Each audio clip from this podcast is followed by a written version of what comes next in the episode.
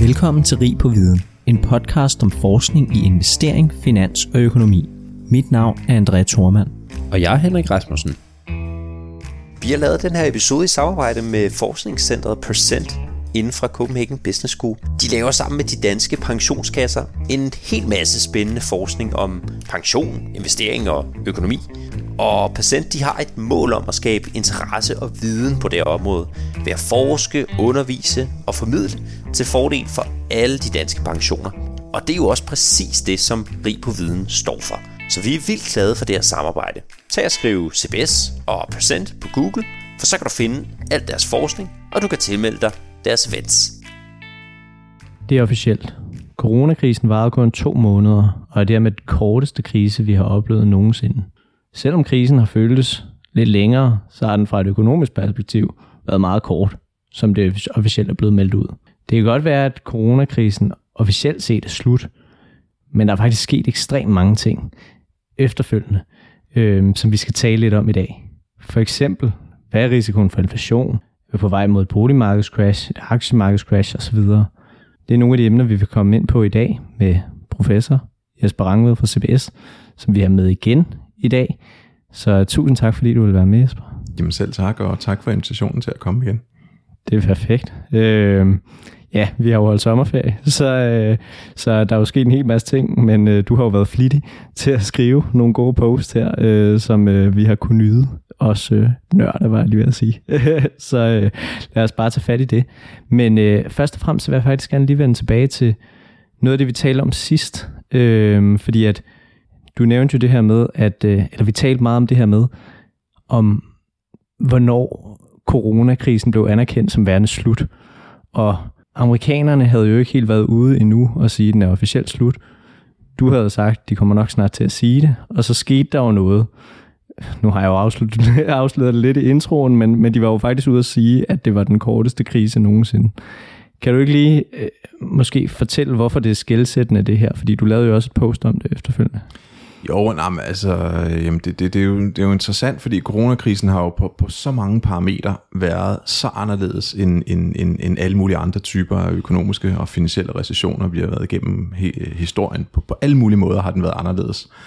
Og så har den altså, nu der så kommet her i løbet af sommeren, jamen så meldte som vi snakkede om sidst, der er det her NBR, Recession Dating Committee, som det så fint hedder, men altså dem, der ligesom mere eller mindre officielt, kan man sige, bestemmer start og slutninger på recessioner økonomiske tilbageslag i, i USA, og de meldte sig ud her i løbet af sommeren, at øh, recessionen i USA, det er selvfølgelig USA, men altså det så stort set lige sådan ud herhjemme, øh, varede kun to måneder. Og, og det er jo også, det er um, indiskutabelt den korteste recession overhovedet nogensinde øh, i, i de 100, mere end 150 år, der har målt recessioner. Øh, den seneste, altså den, den næstkorteste nu, det var en, der varede 6 måneder, så altså en meget, meget, meget kort recession. Så igen sådan et tegn på, at det her, vi har været igennem det her forløb, bare har været så, så anderledes. Og så er det klart, grund til, at jeg så, eller ikke det klart, grund til, at jeg så også sendte en blog ud, det var fordi, at jeg i efteråret havde så at sige forudsagt i en blog, at de nok ville melde ud, at den kun ville vare to måneder, og den sluttede i april, og da de så endelig meldte det ud, at, at nu havde de altså besluttet, hvornår organisationen ligesom startede og sluttede, jamen så sagde de det, jeg sagde, øh, og det var jeg selvfølgelig glad for, øh, at, at, at, at, at jeg der fik, eller, eller, eller i hvert fald så var det sådan, at der ramte det åbenbart rimelig nogenlunde præcist. Ja, og økonomer kan jo normalt godt lide effektivitet, og øh, det virker jo som om, at du kunne øge den øh, en del i hvert fald, hvis, hvis de er ansat dig. Men, men spøg til side, hvorfor skal de egentlig tage et helt år for at finde ud af sådan noget? Jamen, altså det, det man kan sige, det der jo, når vi snakker om de her recessioner, så er det jo, og, og, og ekspansioner selvfølgelig, recessioner og ekspansioner, så er det jo brede recessioner, tilbageslag, ekspansioner, brede, bred fremgang i den, i den økonomiske aktivitet. Og det vil sige, at man bliver sådan nødt til ligesom at kigge på, jamen altså når vi snakker om, at, ligesom at hele økonomien, den brede økonomi er enten i fremgang eller tilbagegang, jamen så kan vi ikke ligesom bare se på et tal, vi bliver nødt til at kigge på en række forskellige tal. Og, og vi vil også gerne ligesom være sikre på, at, at nu er der faktisk fremgang. At det ikke ligesom bare, nu ser vi der er fremgang, og så går der tre uger, så er vi tilbage igen. Så, så ligesom sådan, ligesom gerne være sikre på, at, øh, at det nu vil det er fremgang og tilbagegang. Og så er det jo også sådan, at alle de her økonomiske data, de bliver jo revideret. Altså BNP, der kommer et tal, og så bliver det revideret, og så bliver det revideret igen og så videre, fordi det første tal, vi får, det var hæftet med, med usikkerhed og sådan nogle ting. Så de bruger bare rigtig lang tid, og den her gang har de så brugt, jeg vil næsten sige, ekstra lang tid. Og det er nok også jo, fordi corona-forløbet igen har været så meget ekstraordinært. Ja, og, og man skal jo selvfølgelig også være helt sikker, når man går ud og siger noget, der er uden for normalen, for eksempel. Det er det korteste, vi nogensinde har set. Ikke? Øh, det er selvfølgelig klart det var lige opsamlingen på sidst, øh, fordi at det, var, det var vi rigtig meget inde på. Men øh, du har jo været flittig, så hvad hedder det? Øh, du sendte jo også sådan et rigtigt sommerpost ud der, som sagt, introen i, i, i juli øh, måned. Øh, og altså, det, det var jo sådan lidt af et, nærmest et sortseer-post, var det ikke det? Altså, jeg, jeg sad i hvert fald i en, en båd i Vestjylland og hyggede mig rigtig, og så tænker der en mail ind, og så... Øh, ja, så satte jeg forbruget op, i hvert fald for at øh, nyde ferien lidt mere. Kan du ikke lige øh, sådan, for dem, der ikke har læst det, opsummere, hvad det handlede om, det her post? Jo. Det jeg sagde, det var, at øh, jeg prøver at beskrive, hvad mar- de finansielle markeder, så markedet sætter af sandsynligheder på forskellige ekstreme begivenheder i økonomien og på de finansielle markeder. Og hvad mener man så med ekstrem? Jamen der mener man jo forholdsvis store ryg, altså for eksempel, for eksempel forholdsvis høj inflation, eller for meget lav inflation, eller et stort fald på aktiemarkedet, eller en stor stigning på aktiemarkedet. Ligesom sådan store bevægelser i forskellige, forskellige, ja, forskellige variable, så at sige, altså, altså forskellige finansielle øh, forhold, eller, eller makroøkonomiske forhold. Og der kan man så ligesom fra finansielle markeder, det er jo så primært for optioner, øh, så man handler på det her. Så en option, der handler på, jamen altså, hvor skal for eksempel S&P 500, hvor skal det lande henne om 6 måneder? Jamen fra de her optioner, de har jo forskellige øh, strike prices, forskellige exercise prices, og, og, og via dem, det vil sige, hvad, hvad vil traderne, hvad vil de rent faktisk betale for de her optioner? Jamen så kan man via jo nogle forskellige statistiske metoder osv., så, så kan du ligesom udregne jo hele sandsynlighedsfordelingen for, hvor lander S&P 500 om, om, om 6 måneder, hvis det er 6 måneders optioner, man handler. Og det så, det så jeg så gør i den her øh, øh blog her, jamen mere præcis, det er, at det er så sådan, at det er ikke sådan, at jeg selv sidder og regner. Øh, det, har, det, det har jeg hverken tid eller, eller, eller medhjælper til, eller noget som helst. Men det er faktisk sådan, at øh, den amerikanske centralbank, den øh, udregner de her ting for os, kan man sige og så poster de simpelthen på deres hjemmeside, så poster de simpelthen øh, tidsserierne over, jamen altså, hvordan, hvordan ændrer for eksempel, nu tager bare et eksempel, hvordan ændrer sandsynligheden så over tid, for at vi får høj inflation. Så altså hver dag, ikke? Altså hvad har de handlet de her optioner til, traderne, eller, eller altså dealerne, hvad har de handlet de her optioner til i dag? Og så ja, fra det, jamen, så kan vi så udregne, i dag kan vi udregne en eller anden sandsynlighedsfordeling for, hvor ender inflationen henne derude i fremtiden. Og, og, og, og ja, det er så det, jeg beskriver. Ikke? Altså, ligesom, hvad er, hvad er, så du kan sige, det, det er ikke sådan, i den post, der beskriver jeg ikke mine egne forventninger, men jeg beskriver simpelthen, hvad er markedets forventninger til forskellige begivenheder. Ja, så, så en del af postet er, er, er som sagt de her ting, hvor ligesom rent deskriptivt gået til, hvad siger markedet? Og, og så vidt jeg husker, så er der jo der er tre elementer, ikke? Der er inflation, øh, der er boligmarkedet, og så er der aktiemarkedet, øh, eller sandsynligheden for høj inflation, sandsynligheden for et aktiemarkedscrash, sandsynligheden for et, et boligmarkedscrash. Og sådan, uden vi skal komme med de specifikke tal, hvad er sådan overordnet forventningerne derude? Men personligt synes jeg faktisk selv, det, det mest interessante i det, det var, hvordan inflationsforventninger de har ændret sig her gennem, ja, man kan vel sige gennem corona, kan man vel egentlig sige, altså hvordan inflationsforventninger. Og det, der helt øh, præcist bliver målt på, bare lige for at gøre det klart, det er, man, altså så når vi siger en, en stor inflationsforventning, det der bliver målt på her, det er inflationen per år over de næste, i løbet af de næste fem år. Så altså de næste fem år, så er inflationen i USA, det er jo amerikanske centralbank, så inflationen i USA bliver højere end 3%. Så kan vi altid diskutere, om det er højt eller lavt osv., men altså givet, hvad vi har vant til gennem de sidste 30-40 år, så er det en forholdsvis høj inflation. Og så måler det også på, hvad er sandsynligheden for deflation på 1% over de næste 5 år. Så det er ligesom, det høj inflation her, det er over 3%, lav inflation, det er under deflation på 1%. Og det, der er sket meget, meget tydeligt, det er, at siden, øh, ja, siden Biden blev valgt, basalt set, så siden efteråret, øh, jamen så er den her, hvad markedet sætter på og sandsynlighed for, at vi skal opleve høj inflation, den er bare rigtig, rigtig, rigtig meget stedet. Den er steget fra, fra noget lavt, altså ja, stort set omkring 0%, til at være næsten op på omkring øh, 50%. Øh, så næsten er markedet siger, at det er næsten lige sandsynligt, at vi får inflation på højere end 3%, end, end at vi ikke gør. Og samtidig så er sandsynligheden for, at vi ser deflation, den er stort set 0 i dag. Men det, der er spændende der, det er jo, at lige der sidste år i corona, øh, i, i marts og april, da corona virkelig kørte sidste år, jamen der så man deflationssandsynligheden virkelig spike. Ikke? Så der var markedet altså sindssygt nervøs, simpelthen ikke, okay, vi går måske virkelig ind i en hård recession, og vi vil simpelthen se lange for lang tid bagefter, hvor vi vil se deflation. Det regnede markedet med i, i ja, der i, i, i marts sidste år, men kom så lynhurtigt tilbage igen, ikke? og det der ligesom er, er sket nu, det er, at nu er meget mere bekymret for inflation end for deflation. Ja, og, og fordi det, det jo handler over markedet det her, så, og, og vi har faktisk tidligere talt også om, hvor gode er markedet eksempelvis til at forudse, hvad der sker på aktiemarkedet osv. Og jeg kan også huske, at jeg tidligere har set nogle præsentationer med, hvor, hvor svært det er at forudse renter og inflation. Altså, hvor gode er markedet til at forudsige de her ting egentlig historisk set? Jamen, det er fuldstændig rigtigt. Det er faktisk ikke særlig godt. markedet er faktisk ikke særlig god til at forudsige det her ting, og det er jo helt rigtigt. Og det, og det, og det er et helt fair point. Det tager slet ikke stilling til her. Uanset hvad kan man jo sige, uanset om man er god til eller ej, så fortæller det også jo noget om, hvad markedet tror. Så kan det godt være, at markedet tror forkert, men okay, altså handlerne, eller dealerne, eller hvad vi nu vil kalde dem, de finansielle markedsdeltagere, er åbenbart nu, de er bekymrede for inflation.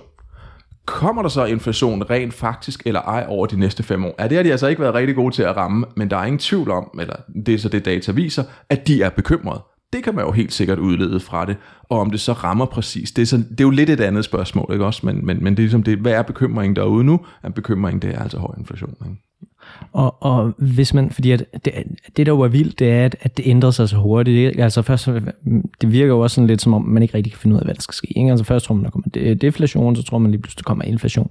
Hvad er det for nogle sådan underliggende økonomiske dynamikker, der gør, at man forventer det ene eller det andet? Altså fordi, vi kender jo alle sammen udbud efterspørgsel, ikke? men altså, kan du fortælle lidt om det? Ja, Jamen, altså man kan sige, hvis nu starter med deflationen, som så jo altså har et kort spike, altså igen markedets forventninger til, at der kommer deflation, har et kort spike der i, i februar-marts sidste år. Og, og det er jo altså det er jo simpelthen, vi går ind i den her jo på corona, ingen aner, hvad der sker, alle tror, det her bliver virkelig, virkelig voldsomt økonomisk tilbageslag, og det blev det også på den meget, meget kort bane, og markedet tænker simpelthen, kommer der det her kæmpe tilbageslag, så, så kommer der altså også øh, deflation. Det går lynhurtigt over, ikke også? Apropos det, det, du startede med at spørge om, det var den korteste recession, det vil sige allerede i, ja, i april, jo, der kan man jo se, om der er jo fremgang, ikke? og så tænker man, okay, der kommer altså alligevel ikke deflation. Det, der så sker, og, og som jo er en længerevarende tendens, jamen det er jo så, så kommer vi så hen i, i sidste efterår, og hvad er det, der ligesom, når vi så, nu skal vi jo sådan alle sammen tænke tilbage, ikke? hvad var det egentlig, der skete sidste efterår? Ikke? Jamen det var jo, der havde vi jo endnu en bølge, jeg kan ikke huske, det var vel den anden sidste efterår af de her coronabølger. Men samtidig skete der jo selvfølgelig det i løbet af efteråret, at øh, vaccinerne begyndte jo at, altså i efteråret begyndte vi at snakke om, nu kommer vaccinerne jo nok snart, præcist hvis vi selvfølgelig ikke hvornår, men nu kommer de jo nok snart. Vi ser jo samtidig en ekstrem ekspansiv pengepolitik, og vi ser jo så også samtidig, at Biden bliver valgt på forskellige meget ekspansive finanspolitikker. Og alle de ting, det begynder markederne at lægge sammen og sige, okay, altså vi får nogle, måske nogle vacciner, det vil jo så hjælpe til, at vi får gang i den økonomiske aktivitet igen, vi kommer tilbage til noget normalt, og samtidig så har vi så en ekstrem ekspansiv penge- og finanspolitik. Og de ting sidder markedet så og vurderer på, ikke, og siger så, okay, altså og så ligesom, når så ligesom vi begynder at komme hen over øh, jul, vi begynder at komme ind i januar, februar, marts og så videre, så kan man se, nu kommer vaccinerne jo rent faktisk.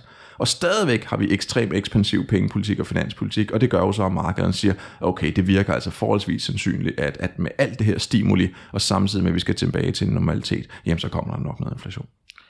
Okay, og det, det, det giver jo super god mening, og så oven i det er det jo også værd at nævne, i hvert fald nogle af de ting, som, som jeg sidder og kigger mig på, det er alle de her udbudsbegrænsninger. Ikke? Altså en ting er, at vi ved, at der er sindssygt høj efterspørgsel. Ikke? Øh, der er jo virkelig meget gang i den, men der er altså nogle øh, øh, øh, kontraktioner derude, som gør, at det er svært at få varer frem. Øh, råvarepriser stiger osv. osv., øh, som ja, også giver et pres øh, på, på forsyningskæderne. Ikke? Jamen, helt, helt, helt, helt sikkert. Ikke? Altså, det, det, er super, du lige husker men det er, fordi der er jo fire faktorer nemlig. Jeg man siger det sådan. Den ene, det er, at vi kommer vi får vacciner, der bliver åbnet op. Den anden, det er pengepolitik. Den tredje, det er finanspolitik, altså ekspansiv pengepolitik, ekspansiv øh, finanspolitik. Og den fjerde, det er jo netop råvareprisernes udvikling, som jo netop på grund af jo, ja, altså der var, man lukker havnene ned i Kina, så det er svært at få de forskellige materialer frem. Vi har også set en hel del med olieprisen og så videre. Så, så det er jo ligesom den fjerde ting, at vi ser, at råvarepriserne også begynder at stige. Perfekt. Og, og ja, nu, nu nævner jeg endnu et post, du har skrevet, ikke? Altså fordi, at det, det, det slider vi så naturligt ind i, fordi det kom jo ud i, øh, i, i, i søndags, øh, altså i går, den øh, 29. Øh, øh, i 8. Det er lidt afhængigt af, hvornår den her kommer ud. Men, øh, men, men den handlede jo lige præcis om inflation. Hvordan har det historiske perspektiv været? Du kigger tilbage på 70'erne, og hvad skal der, måske mere, hvad er dine bekymringer for fremtiden? Ikke? Så måske til at starte med, hvorfor er i dag anderledes end 70'erne? Jamen altså igen, altså så det første jeg egentlig gør, det er nemlig at sige, okay, jamen altså hvis man ligesom kigger lidt ovenfra i dag, så er der bare nogle sammenlignelige træk med det vi, med hensyn til inflation, nu snakker vi inflation, med hensyn til inflation i 70'erne. Og det er netop de ting, altså vi kan jo se nu, at inflationen er høj i USA, og det har den jo været gennem de sidste tre måneder, der har vi haft inflation omkring 5%, og det er selvfølgelig derfor, at alle investorer i dag er så frygtelig bekymrede for inflation. Vi kan se, at den er der nu. Det er ikke noget med, nu er det ikke noget med, at den kommer, den er der rent faktisk øh, nu, og har været der nu i en, en, en tre måneder, noget af den stil. Og sådan var det jo også i 70'erne, jamen der kom jo så også, der var også inflation. Det der jo så også er, som vi, som vi nu har snakket om, ikke også, der er både ekspansiv penge- og finanspolitik, ikke? det var der jo ligesom også i 70'erne. Øhm, især var der ekspansiv øh, pengepolitik, øh, simpelthen defineret på den måde, man er grebet ind. Og sidst men ikke mindst, jamen, så var der jo selvfølgelig stigende råvarepriser i 70'erne. Vi har olieprischokket både i 73 og i, i, i 79, altså øh, de to råvareprischok, olieprischok. Og, og det har vi jo så også set nu. Ikke nødvendigvis et olieprischok på den måde, men jo klart stigende råvarepriser og også oliepriser. Så der er simpelthen bare nogle sammenlignelige træk med 70'erne. Og det der ligesom, hvorfor, hvorfor er det interessant? Jamen det er interessant, fordi alle går rundt og snakker om det. Altså. Men mere, hvorfor gør folk så det? Øh, jamen det gør det jo, fordi at det der skete gennem 70'erne, det var, at vi havde jo omkring 10 år. Inflationen begynder stille og roligt at stige i 60'erne, men, men jo virkelig piker i, det, i 70'erne. Så omkring 10 år, hvor inflationen bare stiger, stiger, stiger, stiger, og kom jo op over, eller kom op omkring de der 15% eller noget af den stil, øh, der i, i omkring 80. Og, og det der var så var problemet, det var jo, at, at det der så skete, det var jo, at så på et eller andet tidspunkt, efter 10 år eller noget af den stil, så siger man, det her, det, det, det kan jo selvfølgelig ikke blive ved. Altså, vi er helt ude af ubalance simpelthen, og alt, går, alt er jo skævt. Og det man så, den måde, man så får inflationen under kontrol på i 70'erne, det er ved, at man hæver renten jo helt vildt. Altså virkelig, virkelig, virkelig, virkelig voldsomt. Og det, der så ligesom er konsekvensen af det, det er, at vi får, øh, bortset fra den finansielle krise, så får vi det værste igen i USA, økonomiske tilbageslag i 1981-82. Så altså man har en periode på 10 år med inflation, så man simpelthen banker helt i bund, og, så, og der skaber man så en ekstrem recession. Og det er klart, er det så det, vi står overfor nu? Ikke? Det er jo så det, jeg spørger om, nemlig ikke, er det simpelthen det samme, vi skal igennem nu? Skal vi igennem nu en periode, fordi ligesom, der er mange sammenlignelige træk, så skal vi igennem nu en periode, lang periode måske, hvor vi får høj inflation, og det ender med, at, ligesom at centralbanken må hæve renten helt vildt, for simpelthen at bringe det ned igen, ikke? Og, og, og, og hvis de hæver renten helt vildt, så kan man jo godt frygte, hvad der kommer til at ske med det. Ja, og, og, og, men, men jeg synes på, på, på det, du så siger der, så, så lyder det jo som om, at vi ikke er så langt fra 70'erne. Ja. Altså, for det, der, hvad, hvad er forskellen? Ja, præcis, ikke også? altså udover, at vi er blevet klogere. Ja, det er det. Og det er egentlig min hovedpointe. Det er egentlig min hovedpointe, det er faktisk, at vi er blevet klogere. Fordi netop, der er sammenlignelige træk, og når man så siger det, jamen, så tænker jeg, okay, nu, nu ligger der noget frygteligt derude og venter. Og det siger så, okay, jamen, altså, hvorfor var det egentlig, at man tillod inflation i 70'erne? Altså, hvorfor var det, man ikke greb ind? Hvorfor var det, man ikke stoppede det? Hvorfor, hvorfor hævede centralbanken ikke renten?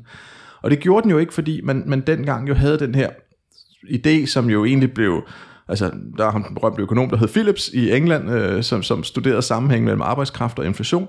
Og der i, i 60'erne, og, og 70'erne, der troede man jo faktisk på Philips-kurven. Altså det vil sige, man troede på, at hvis man hævede inflationen, så fik man lav arbejdsløshed, og hvis man sænkede inflationen, så fik man høj arbejdsløshed. Så man troede egentlig på, okay, nu har vi den her høje inflation, og det er måske egentlig ok. Arbejdsløsheden bliver nok holdt nede, og i hvert fald var man bekymret for, at hvis man greb ind, jamen så vil man, øh, så vil, altså for ligesom at sænke inflationen, så vil man få arbejdsløsheden til at stige helt vildt. Og der kan man sige, at det vi jo har som virkelig er fastgrået. Sådan, vi, vi tror simpelthen ikke på, at bare vi lader priserne fister ud af, øh, lad os skabe en frygtelig masse inflation, så går det nok super godt på arbejdsmarkedet.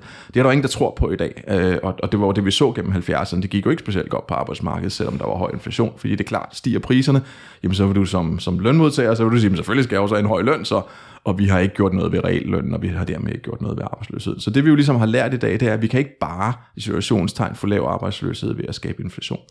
Og, og, og, men det var, om, det var det, man troede på dengang, øh, et, et, eller, et eller andet sted i hvert fald. Øh, og, og jeg har forskellige citater, som, så det var simpelthen det, man troede på. Og der tror jeg, der, derfor tror jeg jo på, at fordi vi har været igennem det i 70'erne, og kunne se, at det var så frygteligt dyrt, det endte så frygteligt med en så frygtelig recession, fordi man, nu må man simpelthen få den der inflation ned, så tror jeg simpelthen ikke på, at vi kommer i den situation igen. Jeg tror simpelthen på, at vi har lært noget, vi er blevet klogere for at bruge de ord, André. Altså vi er blevet klogere, og, og, og, og netop derfor vil centralbanken ikke tillade, at vi kommer ud i sådan en situation igen, som vi var i 70'erne, hvor inflationen bare stiger og stiger. Jeg tror altså simpelthen, man vil gribe ind ikke også, og, og, og sørge for, at, at, at, at, det får vi simpelthen ikke igen. Det er jo et tro, og det er en vurdering selvfølgelig, og det er selvfølgelig en vurdering på, hvad var det, der gik galt i 70'erne, og hvorfor er det, vi ikke vil tillade det en gang til. Altså man må i hvert fald håbe, det er rigtigt, at vi bliver klogere og klogere, ikke? Altså, øh, men, og, og det er jo så det, der bliver lidt interessant. Du har jo også nogle bekymringer, ikke? Øh, som mm, uden at spøjle for meget, jo måske kunne indikere, at vi måske ikke nødvendigvis er blevet så meget klogere, hvis de bekymringer viser sig at være rigtige. Så hvad er din, jeg tror det er to primære bekymringer, det, du har, ikke? Hvad, hvad er de?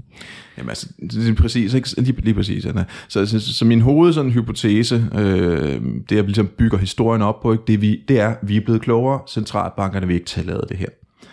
Det der jo selvfølgelig så er sket jo gennem ja, de sidste en del år, men, og jo virkelig fik et ryg i forbindelse med finanskrisen, og så fået yderligere et ryg i forbindelse med coronakrisen, det er jo, at vi har set gældsniveauerne virkelig eksplodere. Altså gælden er steget rigtig mange steder i verden. Og det er jo både den offentlige gæld, altså statens gæld, øh, men det er jo sådan set også gæld i virksomheder, øh, det er sådan set også gæld i husholdninger mange steder. Øh, har vi set det stige gennem de sidste, de sidste mange år, og vi der har nu, nu vi har nået rigtig, rigtig høje gældsniveauer. I mange lande har vi jo de højeste gældsniveauer siden 2. verdenskrig, i hvert fald på den, på den, på den offentlige gæld, men også andre steder. Og det man jo kan frygte, så altså ligesom det der er frygten for, for, for, for mit udgangspunkt, altså at centralbanken ikke vil tillade det her, jamen det er jo, at hvis centralbankerne hæver renten, skulle der komme inflation, hæver centralbankerne renten for at bringe den her inflation under kontrol igen, jamen så vil det jo betyde, at hvis renten bliver stiger, jamen så øger det jo selvfølgelig renteomkostningerne på gæld. Og man kan jo bare sige, at, at, at, at nogle stater er så gældsatte efterhånden. Øh, USA er blevet så gældsat, rigtig mange steder i Europa er blevet så gældsat. Italien er selvfølgelig vores alle sammen, det bliver altid hiver frem, men jo også rigtig mange, Spanien, Frankrig osv. er blevet så gældsatte, at, at, at tør centralbankerne vidderligt hæve renten, med den bekymring for jo, hvad kan der ske, hvis de hæver renten for staternes mulighed for at finansiere den gæld. Så det er nok ligesom den, den største bekymring, jeg har, ikke? det er ligesom, jamen tør centralbankerne hæve renten, skulle det være nødvendigt, med de konsekvenser, det kan have for, for, for, for, for, rentebyrderne for, for, for, for, for lande forskellige steder i verden. Ja, og vi kan jo lige så godt tale om elefanten i rummet, ikke? Altså det handler om USA det her, ikke? Altså det handler om, at, at den amerikanske statsgæld er vokset helt vildt. Det har været gunstigt at låne penge i meget lave renteniveauer, øh, kan man sige, ikke? Men øh, mange siger, at renten skal stige på et eller andet tidspunkt, så slår det. Men, men hvis den bekymring er, ligesom er, eller nej, lad, os, lad, lad mig spørge på en anden måde. I 70'erne, der var gælden, nu talte vi lidt om det før, lavere end den er nu, men også høj. Var der diskussioner dengang øh, øh, om, at øh, hvad hedder det, at, at centralbankerne ligesom også godt kunne lide inflation, eller der, øh, fordi at det ligesom skravede noget af den her gæld øh, af for staten, eller det bliver et lidt uklart spørgsmål, men, men implicit det du siger, det er jo, at der er et eller andet politisk spil i gang ikke? Øh, her, som der jo helst ikke skal være. Og var der det i 70'erne? Ikke på samme måde, helt sikkert. Ikke, altså ikke med den parameter, der var det politiske spil meget mere omkring arbejdsløsheden. Altså frygten for, at, at, at, at som jeg har snakket om, ikke? altså frygten for, at hvis vi hæver renten, vil det permanent gå ud over arbejdsløsheden. Ikke bare kortvarigt, som der selvfølgelig er i dag, hæver vi renten i dag, så går det selvfølgelig kortvarigt ud over arbejdsløsheden, men, men mere permanent, mere langsigtet. Det var den diskussion, der var dengang. Det var ikke så meget om, at vi skal holde inflationen lav for på den måde jo at, at, at, at udhule øh, realværdien af gælden så, så det var mere der, og, men, men der kan man sige, der tror jeg, at diskussionen er anderledes i dag, ikke? fordi vi netop har haft jo øh, stort set jo øh, de sidste ja, tre årtier eller noget af den stil, hvor renten jo netop har været lav, jamen så har vi set den her kæmpe store gældsopbygning. Det vi jo også kommer ind på, når vi sidder og snakker lige nøjagtigt det her spørgsmål, det er selvfølgelig helt spørgsmål om centralbankers uafhængighed. Det, det er klart, øh, fordi det, det, som jeg siger her, det er jo en frygt for, vil centralbanker rent faktisk gøre det, de er sat i verden for, altså kontrollere inflationen, inflationen hvis man har en inflationsmodsætning, eller kigger man også lidt over på den anden side af gaden over til regeringen og, og skældner lidt til dem, selvom man jo ikke burde gøre det. Og, og, og det er jo et åbent spørgsmål, men, men selvfølgelig et, et helt utroligt vigtigt spørgsmål. Ja, og hvis det er tilfældet, er det jo bare helt vildt. Altså, fordi det, det, det er jo det, der ikke må ske altså, i, i, i, i systemet, vel? Altså, så, så fungerer det jo, så kan man jo ikke stole på systemet, hvis det sker øh, som borger. Øh, og så tænker jeg, at der er også en masse andre effekter negativt af det her. Ikke? Øh, men, men altså, det, det jeg bare tænker, det er altså sådan, øh, det er jo ikke fordi, det skal være sølvpapirshatte det her, vel? Men altså, øh, Altså, hvorfor er du bekymret for centralbankens uafhængighed? Er det kun på grund øh, af, øh, hvor høje gældsniveauerne er, eller er der andre indikatorer, øh, som du er bange for? Nej, det er der ikke. Altså, nej, nej, det er der. Og jeg, altså, det, det er der ikke, og jeg tror, altså, mit hoved scenarie, eller hvad man nu vil kalde det, det er jo, at de griber ind. De har en inflationsmodsætning, og, og, og, og det er deres opgave, og, og jeg tror, at de vil gøre rigtig, rigtig, rigtig meget for at opretholde den inflationsmodsætning. Det er det, de er i verden for så er der bare lige den sidebekymring der, som sagt, ikke også? Altså, at det kan jo have nogle, nogle, nogle, nogle andre konsekvenser, som, som, som, som man siger, tør de hæve renten nok? Og, og, og, og det ved vi jo ikke nu, for det kommer selvfølgelig også an på, hvor meget skal man hæve renten. Skal man hæve renten fra, hvor den er nu, snakker vi Europa eller snakker vi USA, det ved jeg ikke, men altså, skal man hæve renten med, med 2 procentpoint, eller 1 procentpoint, eller et eller andet, det tror jeg da helt sikkert, de vil gøre. Altså, det, det, det, det tror jeg da nok. Men du ved, altså ligesom begynder vi at snakke om, at nu har vi set inflation i USA på 5% gennem de sidste tre måneder.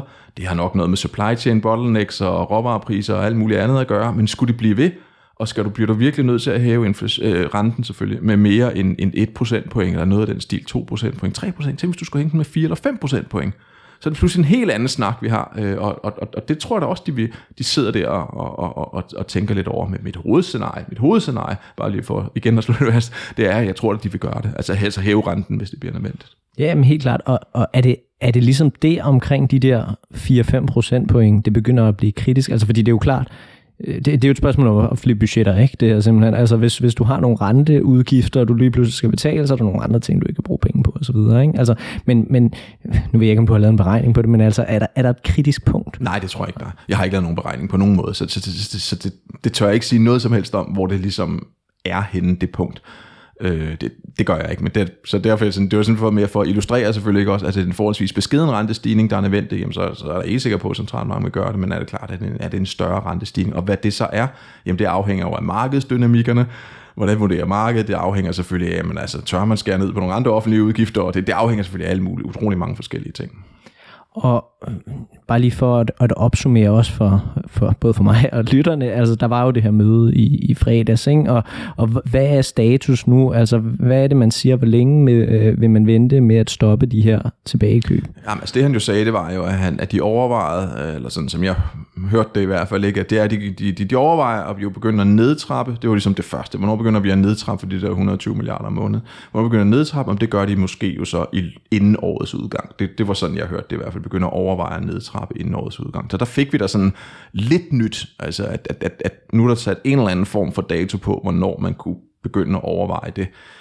Men du kan sige, det er jo det første, du skal, ikke? Det er, at du skal først køre alle opkøbene i 0, Øh, ja, det kan selvfølgelig godt gøre det samtidig, men må ikke, må ikke rækkefølgen er, at man først begynder at køre opkøbene ned, ikke? og så begynder man jo så på et eller andet tidspunkt at, at, at, at hæve renten. Ikke? Også, vi har jo de her forskellige, altså det er jo egentlig meget fint, altså at den, den amerikanske centralbank øh, har jo det her med, de udsender de her dots plots, altså som jo er de medlemmerne af komiteens forventninger til, hvor, hvor renten den, den, den, den, den, den skal ligge henne, ikke? Også, og, og, og, og, ja, og der forventer de jo, at den begynder at stige, men, men er der altså også går lidt tid, inden den gør det. Okay, og hvad, øh, hvad hedder det... Øh men holdningen er vel stadig, at de ikke er begyndt at tænke på, at tænke på at hæve renterne. Ikke? Altså det er et spørgsmål om opkøb det her. De har, aldrig, de har ikke talt om at hæve renterne i år. Det snakker han ikke om, helt sikkert lige præcis, lige præcis. Men han, altså, han brugte ikke ordet igen, tænke på, tænke på. Ikke? Det gjorde han jo ikke, ikke? og han, jeg vil sige, at de nærmer, altså, de nærmer sig jo et eller andet, ikke også? Men, men, men, men de er der jo ikke nu, det, det, jeg tror det er det. Klart. Okay, det var den ene bekymring. Så var der også en anden bekymring. Ja, den anden bekymring, det er jo, at altså, så du kan sige, der er jo hvad er der, hvad er der, der er to ting, når vi snakker, ja, der er selvfølgelig rigtig mange ting, men når vi snakker inflation, så er der jo selve inflationen, altså hvor, hvad, hvor høj er den simpelthen? Øh, det er jo sådan ret konkret, hvor høj er inflationen? Ikke? Og den har jo så været de der 5% i USA de sidste par måneder. Og den anden det er selvfølgelig inflationsforventningerne. Hvad er mar- markedsdeltagernes og mere generelt øh, inflationsforventningerne? Øh, og, og det, det styrer centralbanken, eller det kigger de, jo, de kigger de jo rigtig meget på, hvordan går det med forventningerne derude, fordi er forventningerne store, jamen, så kan der jo netop ske det her med, at virksomhederne jo så begynder at hæve priserne, fordi de tror, at andre priser skal stige, de tror, at lønninger skal stige, og, og, og, og, og lønmodtagere vil selvfølgelig sige, at altså, hvis vi virkelig forventer, at der bliver ved at være inflation, så vil vi også gøre et eller andet med lønningerne. Så forventningerne er jo rigtig, rigtig, rigtig vigtige. Og der kan man sige, der har jo, så man kan sige, altså hvis man ser på ligesom, hvad er markedets forventninger derude, så startede vi jo lige nøjagtigt det her podcast i dag op med at snakke om haleforventningerne. Altså, hvad er sandsynligheden for, at der kommer høj inflation? Hvor den jo så, igen, nu går jeg helt tilbage til starten af vores program, ikke også, hvor den er defineret som mere end 3% om året. Ikke? Så der snakker vi om haleforventningerne. Hvis vi ligesom ser, så, og det er jo ligesom en ting, ikke? det er, at ude i halen kommer der rigtig høj inflation. Og den anden er ligesom, hvad er så konsensusforventningerne? Altså hvad er det, vi mest tror på? Ikke? Vi sætter en lille sandsynlighed på et eller andet rigtig høj inflation, og hvad er det så, vi mest tror på?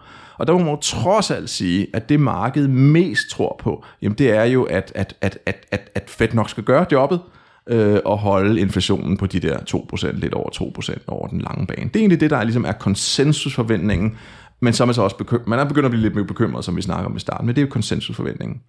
Omvendt kan vi se, at Mr. og Mrs. Jones, altså, altså herre og fru Hansen derovre, jamen altså, de har jo kunnet se, at når de er gået ned og tanket deres bil op, så er det blevet dyrt.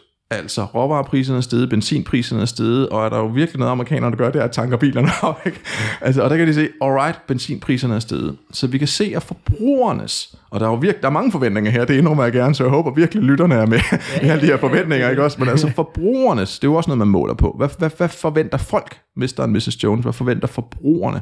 Og der kan vi se, at forbrugerne, de er altså begyndt at blive lidt bekymrede. Forbrugerne er begyndt at, at, at forvente højere inflation. Og, og det er jo så ligesom en anden bekymring, det er jo, hvis nu inflationsforventningerne begynder at skride. Altså tænk nu, man kan sige, alright, nu har vi haft noget inflation på 5%, det er måske midlertidigt. Ikke? Måske åbner havnen i Kina igen op, og oliepriserne falder lidt til ro og sådan noget, ikke? og det ligesom damper lidt derned af. Og, og det. Men hvis så ligesom for, folk går og forventer, at den her inflation, den skal, den skal stige, jamen så bliver Fed faktisk også nødt til at reagere på det. Så det er ligesom den anden bekymring, det er, at, at, at, at, at vi ser jo lommer i markedet. Vi ser det hos forbrugerne, vi ser det i de her hale sandsynligheder, at, at der er altså nogle forventninger om højere inflation, selvom måske konsensus er, at der ikke skal være højere inflation. Men det er klart, spreder de her hale sandsynligheder, spreder de her lommer af forventninger sig til at blive mere bredt, jamen så, så, så kan det jo simpelthen også være et problem. Og er det, fordi der er mange forventninger, som du selv sagde, hvad er det, er det forbrugernes forventninger, man skal være mest bange for øh, hæver sig, eller er det markedets? Kan man sige noget om det? Både over, altså det kommer til, jeg vil, jeg, altså jeg vil jo sige, at markedet er rigtig, rigtig, rigtig vigtigt. For, og, og det er forbrugerne selvfølgelig også. Men markedet, du spurgte det var, kan vel være mest vigtigt og sådan noget. Ikke? Der tror jeg nok alligevel, jeg vil holde på markedet, fordi det er markedet, der bestemmer renten. Altså hvis markedet bliver rigtig, rigtig, rigtig nervøs, så gider de jo ikke købe de der obligationer. Og hvis de ikke gider købe de der obligationer, så skal renten stige. Der er selvfølgelig noget med, at Fed ligger og ligger og køber op hele tiden, ikke også? Men altså, hvis Fed begynder at holde op med at ligge og købe op, fordi hvor længe kan de blive ved med det og alt det der, og markedet så begynder at blive nervøs for inflationen, så har vi jo et problem, fordi så begynder markedsrenterne at stige. Så jeg tror nok alligevel at sige, det er nok det, er nok det vi skal være mest bekymrede for, fordi det vil have nogle konsekvenser for renten. Helt klart, helt klart. Men det, det trigger jo så ikke inflation på samme måde. Øh, på den måde at forstå, at, at markedet er jo ikke på samme måde ude og, og handle øh, dagligvarer. Vel? Øh, det er de jo selvfølgelig også. Vi skal altså med noget at spise, men, men der er det jo de andre, der trækker. Jamen, det er fuldstændig, altså det, det, det er fuldstændig rigtigt. Så ligesom sige, hvad rykker, hvad kan, hvad kan inflationsforventningerne rykke? Jamen der er det sådan lidt, altså der er det nemlig, hvem er det, vi spørger? Ikke også? Altså spørger vi det finansielle marked, så vil deres inflationsforventninger, det vil betyde rigtig meget selvfølgelig for renten, hvad vil de have lyst til at købe de der obligationer til. Spørger vi Mr. og Mrs. Jones forventninger, hvad, vil det her konsekvenser? Jamen det kan have konsekvenser, at virksomhederne rent faktisk hæver priserne, ikke også? Altså fordi Mr. og Mrs. Jones kommer mere i løn, og så for, ligesom for, fordi de tror, at de skal have mere inflation, og så ligesom må virksomhederne svare igen med, at så rent faktisk skal hæve priserne for at kunne betale den der løn. Så det er selvfølgelig lidt forskellige dynamikker og lidt forskellige sektorer, der kan reagere på de her forskellige typer af forventninger. Og vi taler jo lidt om, hvad har vi allerede set inflation på i dag, ikke? og jeg har hørt mange tale om brugte biler, øh, og øh, der er råvarer og så videre, har vi set det, men vi har jo ikke, øh, så vidt jeg husker, set det sådan rigtigt på mm. dagligvarer, vel? Altså når vi går ned i supermarkedet, er det ikke fordi vi tænker, okay, nu er at falde ned af stolen, vel? Altså det er jo ikke sket endnu. Og, og der har jeg lige et spørgsmål i forhold til, fordi at jeg kan faktisk huske, du, du underviste mig i afdækning, eller hedging, øh, som vi kender på, på HA øh, en gang. Ikke? Øhm, er der en eller anden forsinket effekt, man kan være bekymret for? Fordi der er jo rigtig mange virksomheder, de priser, de ligger og handler ind for i dag, det er jo nogle priser fra sidste år, fordi de har afdækket deres omkostninger. Men til næste år, og det er jo det, nu sidder jeg selv med brygger, altså hvad sker der til næste år, hvor meget stiger deres omkostninger osv. osv. Og de siger jo, vi hæver priserne. Sådan er det. Er der en forsinket effekt i forhold til det her med forbrugernes øh, inflationsforventninger, vi skal være bekymrede for? Jeg tror, at du har helt ret i, jo, at, at nogle, nogle af de risici, jamen dem afdækker virksomheder jo selvfølgelig. Øh, nogle risici. Øh, jeg ved ikke, hvor mange virksomheder, der de har afdækket inflationsrisici, men, men altså, helt sikkert har de jo afdækket en, en hel masse finansielle risici, og det er jo sådan set kun godt, øh, så man på den måde er mere øh, sikker. Og, men, og man så der jo selvfølgelig først, når de forskellige typer af kontrakter udløber, at man der jo først vil få effekterne på, på, på virksomhedernes øh, bundlinje. Det tror jeg da sådan set, øh, du har ret i.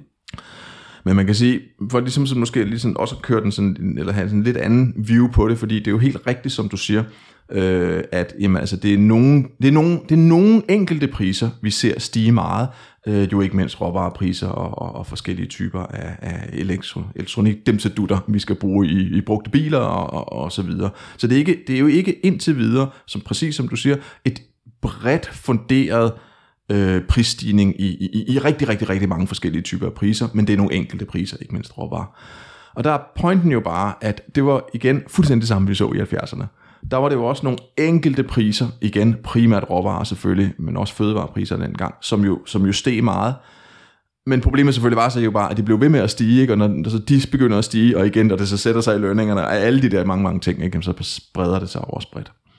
Men, men netop, altså råvarerne er jo altså, fuldstændig centrale for det, vi har nede i supermarkedet. Ikke? Altså jeg tænker først, jeg begynder først at blive rigtig bekymret for, øh, hvad hedder det, inflationen, når jeg skal betale mere for min mælk, eller min smør, eller min øl, eller whatever. Ikke?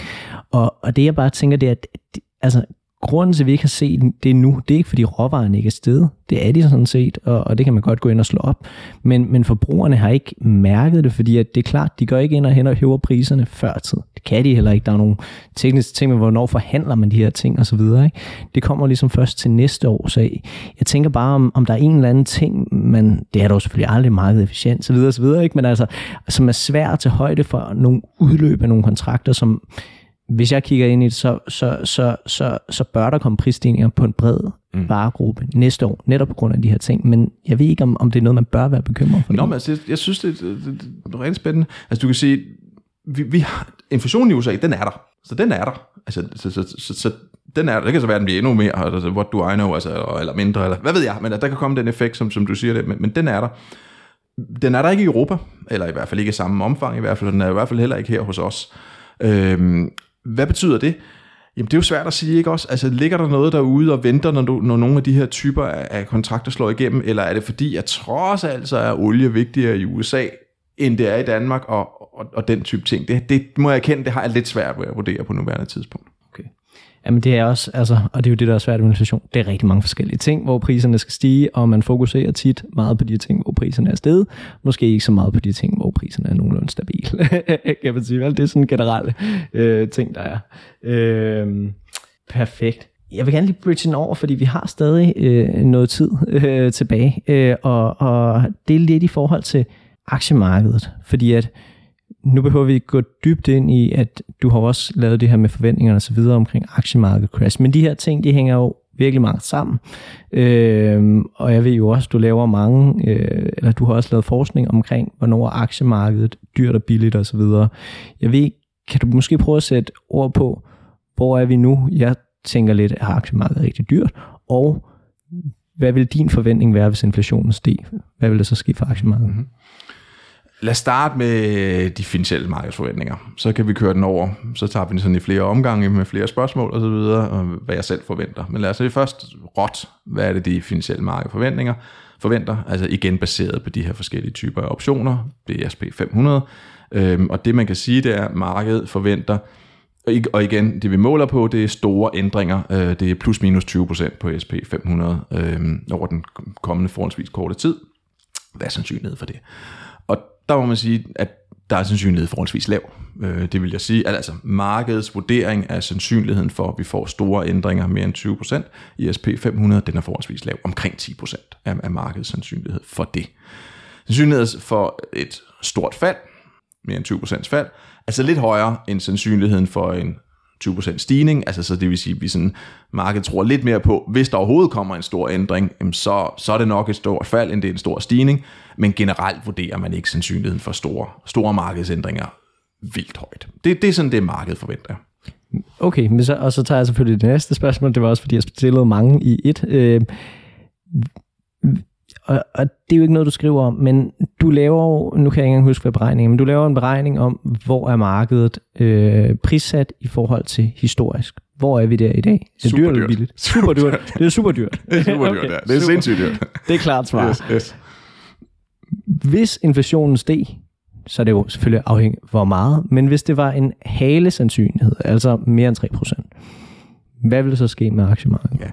Altså det, det der er, fordi, fordi der er ingen tvivl, det er rigtig, rigtig højt prissat. Markedet er rigtig højt prissat. Øh, det, dot, hvad hedder det, øh, der er så mange bobler derude. Ikke? Nasdaq-boblen, øh, dotcom-boblen, øh, der var det endnu højere, men bortset fra det, så er det vist det højeste historisk, øh, i hvert fald man kigger på USA. Dansk er også det er højere end finanskrisen. Højere end finanskrisen, inden vi går ind i finanskrisen, helt klart. Markedet er rigtig, rigtig højt prissat i dag. Øh, det det så er, det er pris, nu bliver det så også, jeg ved ikke om vi kalde det teknisk, eller hvad man nu vil kalde det, men vi må gå lidt ned ad nogle spor her. Øhm, når vi så ser på prissætning af markedet, øhm, og der har vi jo alle mulige forskellige indikatorer at kigge på det, ikke også, men generelt set markedet er et højt prissat i dag. Prissætning af markedet er ret dårlig til at komme med bud på hurtige, store ændringer i markedet. Altså et vildt billigt marked er ikke en jordens bedste forudsigelse for, at der kommer en kæmpe rebound, og omvendt et, et, et meget højt prissat marked er ikke en særlig god predictor, eller hvad vi nu vil kalde det, øh, giver ikke et super godt klart svar på, at i morgen så skal markedet falde med 20%. Det er et højt pris, øh, prissat marked, eller lavt selvfølgelig, men altså, altså prissætning af markedet har vist sig at være ret god predictor for, øh, som vi faktisk også snakker om i vores seneste post, det er ligesom det langsigtede afkast. Altså så hvis markedet er rigtig højt prissat i dag, så er der rigtig, rigtig meget, der tyder på, at det du skal forvente over de næste 10 år, 5 år, eller, eller hvad ved jeg, altså, men, men langt sigt, det er lav afkast. Ikke kører du ind i dag, over de næste mange år, så på et højt niveau, så skal du nok forvente forholdsvis lav afkast. Det har vi sådan en ret god evidens for, øh, at, at det plejer i hvert fald at være sådan.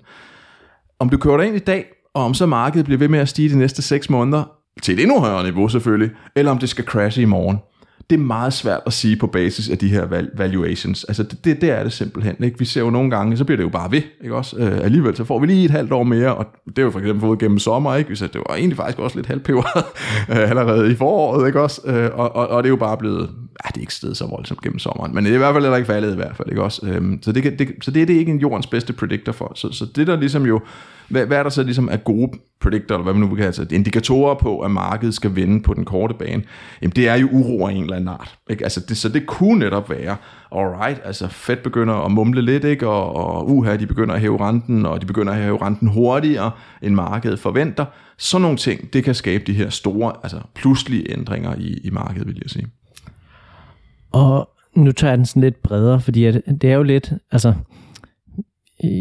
jeg tolker det også lidt sådan, og det, det er jo også det der den generelle forventning, man er skide bange for inflation, man er skide bange for, hvis renterne stiger, så kommer aktiemarkedet højst sandsynligt til at falde i hvert fald. Ikke? Er der nogle steder at gemme sig? Fordi nu har vi talt lidt om afdækning, ikke? Øh, og nu skal vi ikke gå ned i boligmarkedet, vel? Men, men er der nogle steder, man kan beskytte sig for inflation, eller er det som, jeg ved ikke om det er Friedman, der engang har sagt det, øh, en vision? okay, så skal I bare gå ud og bruge. Øh, kom af med pengene. Ikke? Ja, altså problemet er jo selvfølgelig, altså, problemet er jo selvfølgelig, at de her super lave renter gennem utrolig lang tid, og den ekstremt ekspansive pengepolitik, har jo gjort, at det ikke bare er aktiemarkedet, der er dyrt, at jo stort set alt er dyrt. Øh, det er vel en eller anden færre måde at sige det på. Rigtig, rigtig, rigtig meget højt prissat.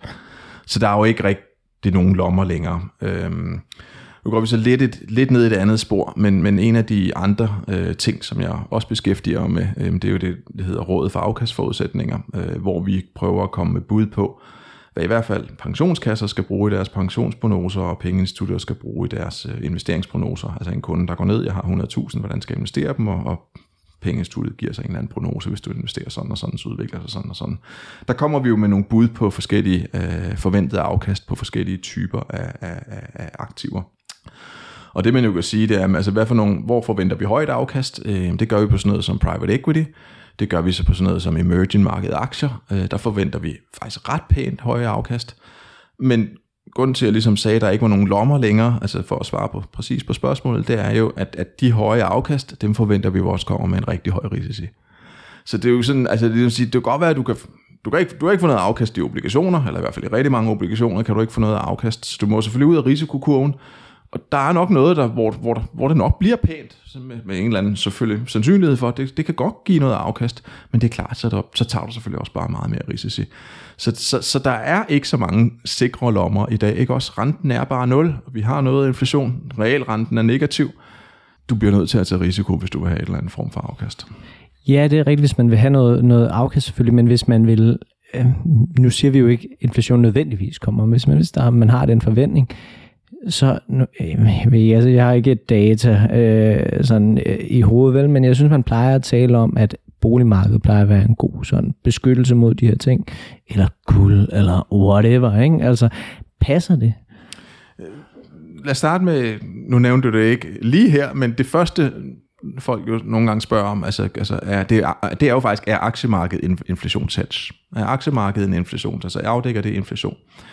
Og, og den, et eller andet sted tror man jo, ja, altså, altså det er, inflation det er jo noget nominelt, ikke? og aktier det er jo sådan set en, en, en, en claim, eller altså, en, en, altså vi, vi får noget af den værdistigning, som virksomheden reelt skaber, øh, og derfor så burde det jo så også afdække øh, inflationsrisici.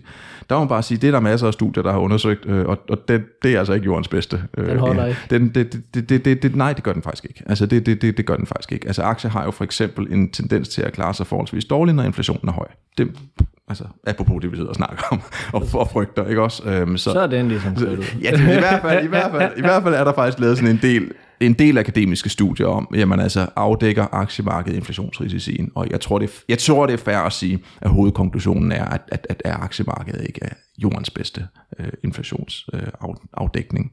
Øh, Boligmarkedet, nej, det, det tror jeg heller ikke, det er, fordi boligmarkedet, det er jo, det er jo meget mere træge cykler. Altså det er jo virkelig lange perioder, hvor det går op, og lange perioder, hvor det går ned, og sådan nogle ting. Øh, så, så du, du, der er, det, jeg ved ikke, du, du, du spørger mig over, jeg, du, jeg ved ikke, om du kan mærke det, men min hjerne, den kører, mens du spørger.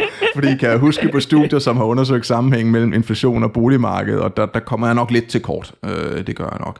Så du kan sige, hvis det virkelig er sådan noget som inflation, du er bekymret for, så er der ikke mange steder at gemme dig, medmindre du selvfølgelig er en professionel investor og går ud og køber nogle af de her forskellige inflationsswaps og sådan noget. Ikke? Altså nogle af de kontrakter, som jo decideret afdækker inflation selvfølgelig. Ikke? Så er det klart, så, så afdækker du inflation, hvis du ja, køber en kontrakt, der afdækker inflation. Men, men sådan traditionelle typer af aktive klasser, der, der tror jeg ikke, vi har nemt ved at pege på og sige, det, det er dem, du skal købe, når inflationen den kører. Og det, det, det, ikke at det skal slutte øh, negativt, men det synes jeg faktisk er, er et meget godt point. Altså, det er rigtig svært at agere i inflation, øh, og øh, der kan ske nogle rimelig øh, voldsomme ting, så frem den kommer. Øh, lad os håbe, den ikke kommer, og, og der vil jeg faktisk gerne lige henvise til det, vi talte om sidst, i forhold til det, om vi er blevet klogere. Ikke? Altså husk, øh, recessionerne er blevet kortere historisk, og nu er den jo så været den korteste nogensinde. Opturen er blevet længere, så lad os håbe, vi klarer den alle sammen. Tak fordi du ville komme, Jesper. Selv tak. Tak for, at du lyttede med til Rig på Viden. Jeg håber, at du lærte noget, og hvis du nu synes godt af vores podcast, så kan du støtte os ved at følge den på Spotify eller skrive en anbefaling på iTunes. Inden på LinkedIn, der kan du følge André Thormand, Benjamin Somofen eller Henrik Fode Rasmussen. På genhør.